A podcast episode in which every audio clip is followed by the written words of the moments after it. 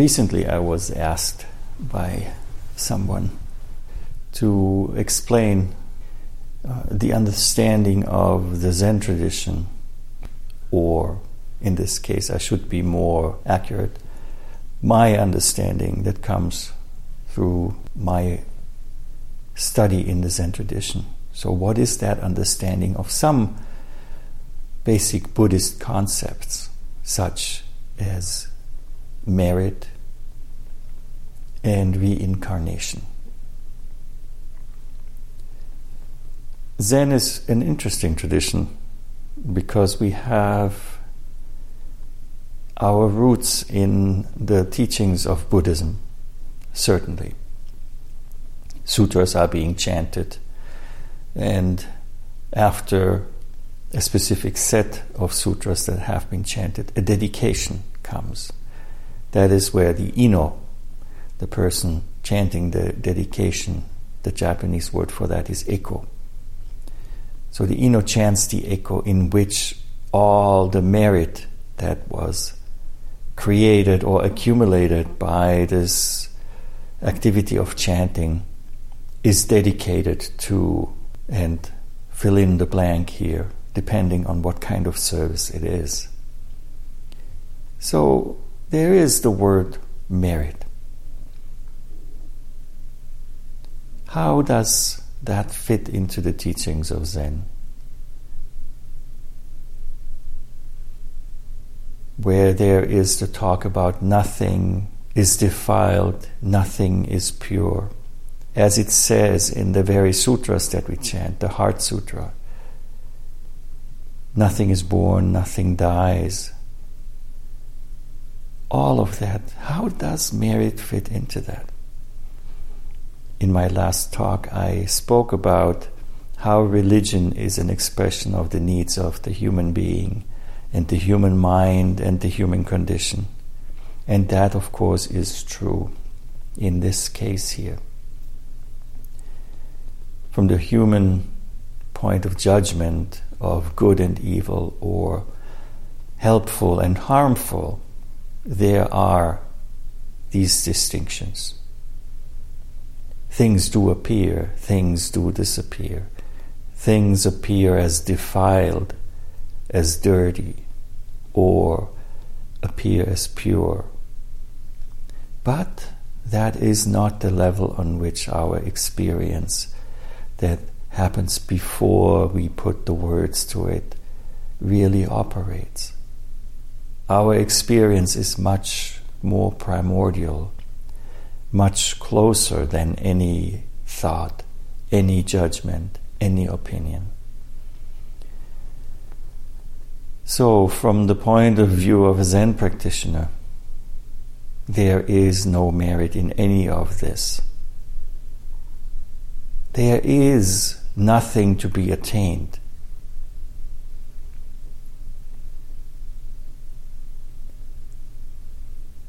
However, from the human point of view, from the point of view of society and looking around, here seeing you as fellow human beings, there is such a thing as harmful behavior or wholesome behavior.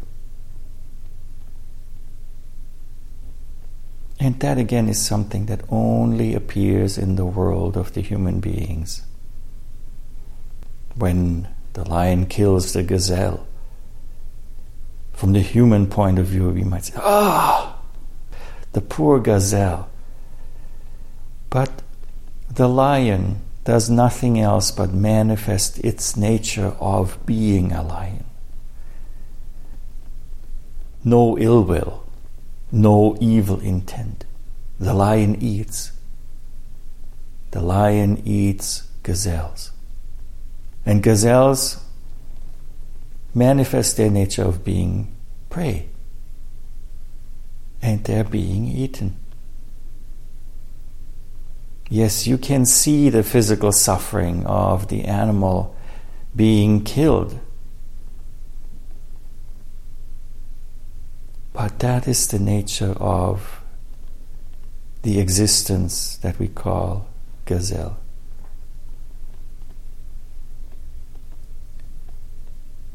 So, whatever we do, there is no merit in it from an absolute or from a Dharma point of view, from a societal, from an ethical, from a moral point of view. There are distinctions between moral, immoral, ethical, unethical, helpful, and unhelpful behavior. And as a human being, we live on all those different levels of existence. And we have to act according to our realization on those levels. We can stumble around and do all kinds of harm, not looking deeper into what it means to be a human being. A human being with the capacity and the capability to go into that depth and to learn to reconnect with that experience that's always been there. That is the base of all of our experiences. So, no merit. You can chant as long as you want. You will not earn any merit in the celestial bank. Another word for that would be karma. Good karma, bad karma, or harmful karma. Those are distinctions on a human level. In the world of the Dharma, of the activity of nature, there is just karma. Karma, which is cause and effect whatever cause we create, whatever cause we put out into this world, it will have effects. And in a chain, one cause, one effect, and this effect yet is another cause for the ripple that goes through the universe.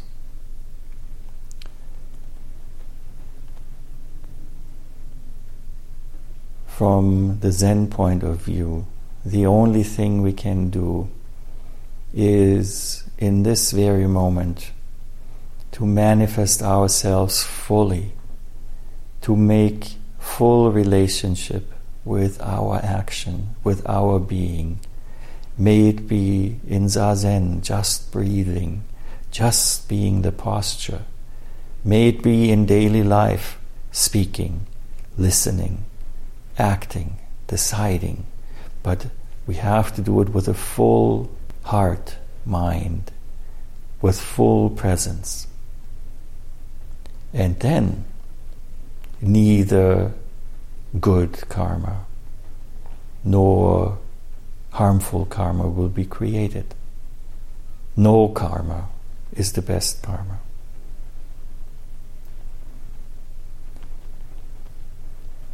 So, that leads us to looking at reincarnation. In a very broad religious sense, often reincarnation is interpreted out of the teachings of the Buddha as some kind of system that by the amount of harmful karma you have created, you will be born in a lesser kind of existence, or the more positive karma you have created, you will be reborn after your physical death in a better position than before. And that is fine. This is a fine thing to tell society, society that came out of a state of having no ethical rules, having no morals, just from a dog eat dog world where survival was the only thing. Yet, with the development of society, moral thoughts ethical behavior had to come into existence. And to foster that, an understanding of do good, do not do evil. is quite an important thing. However, and whenever you talk to a Zen person, there will be this however or but. When we go to the deep understanding of Buddhism, and one of the main teachings of the Buddha, we begin to see reincarnation in a completely different way. The Buddha taught, and we can experience ourselves, that there is no inherent fixated self. The core that we believe there is is really no core. It constantly changes. It certainly is not an entity that we could describe as a soul or as a spirit or anything that has to do with any kind of separate identity. So, if there is no such separate object of a self, of an identity, what is it that is being reborn? Is there even the possibility that there is some reappearance? Well, I don't know. I could be completely wrong.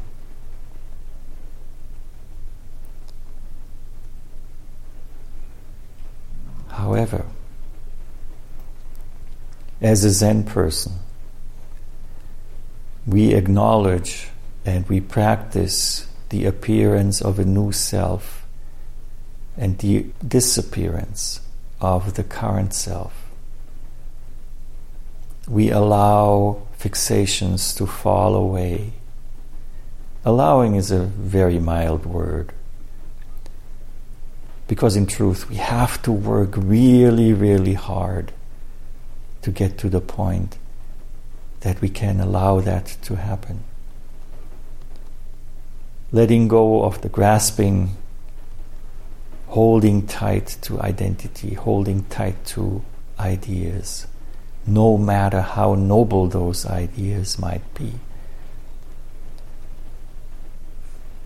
So that letting go is like complete disappearance. In Zazen, sometimes you completely disappear. And then you reappear. And when you reappear, it is a new self. In the morning, we wake up completely new self. Yet we will find that we probably wake up in the same bed we went to sleep in. And when we look in the mirror, we pretty much look like the day before. But that is not a proof for any kind of inherent selfhood. What that is, is just a manifestation of conditions that do not change as quickly. But even on the level of our atoms, of course, we are not the same. We change all the time. And that disappearing and reappearing is what we call reincarnation. We reincarnate in different manifestations all day. The one who stretches when she wakes up, the one who drinks coffee, the human who goes to the bathroom, washing one's face saying good morning. And whatever activity you put to it, all of that, when we completely leave behind what was there before, we have experienced what true reincarnation means. So, this is the understanding from the point of view of a Zen practitioner. And I cannot stress often enough well, this is how this person here understands it. You might go somewhere else and somebody else tells you something different. And that doesn't mean that person is wrong, it doesn't mean that person is right. All it means is that this teacher speaking here or that teacher speaking there is fully speaking from the depth of their own understanding. And that is something we all have to come to. That is the true emancipation of a Zen practitioner. To become utterly true to who we are, based upon having seen through the fact that the core we are looking for, in fact, is not there.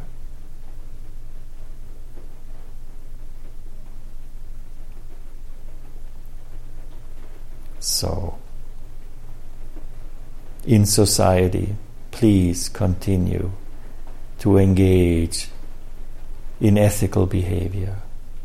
Do the right thing even though you know that the universe does not keep track. Let go of all of those ideas, and that way there is no problem.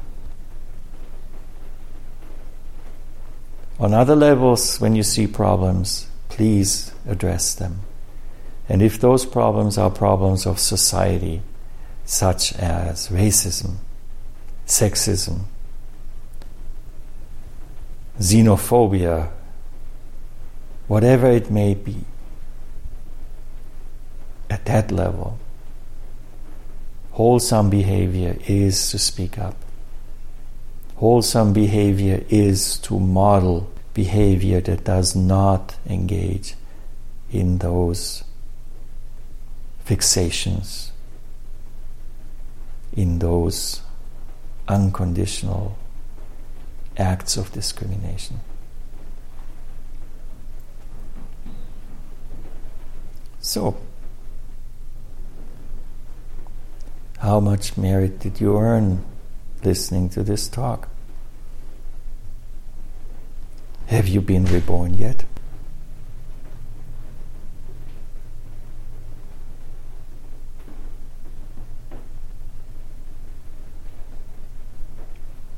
let that rebirth come with the sound of the bell.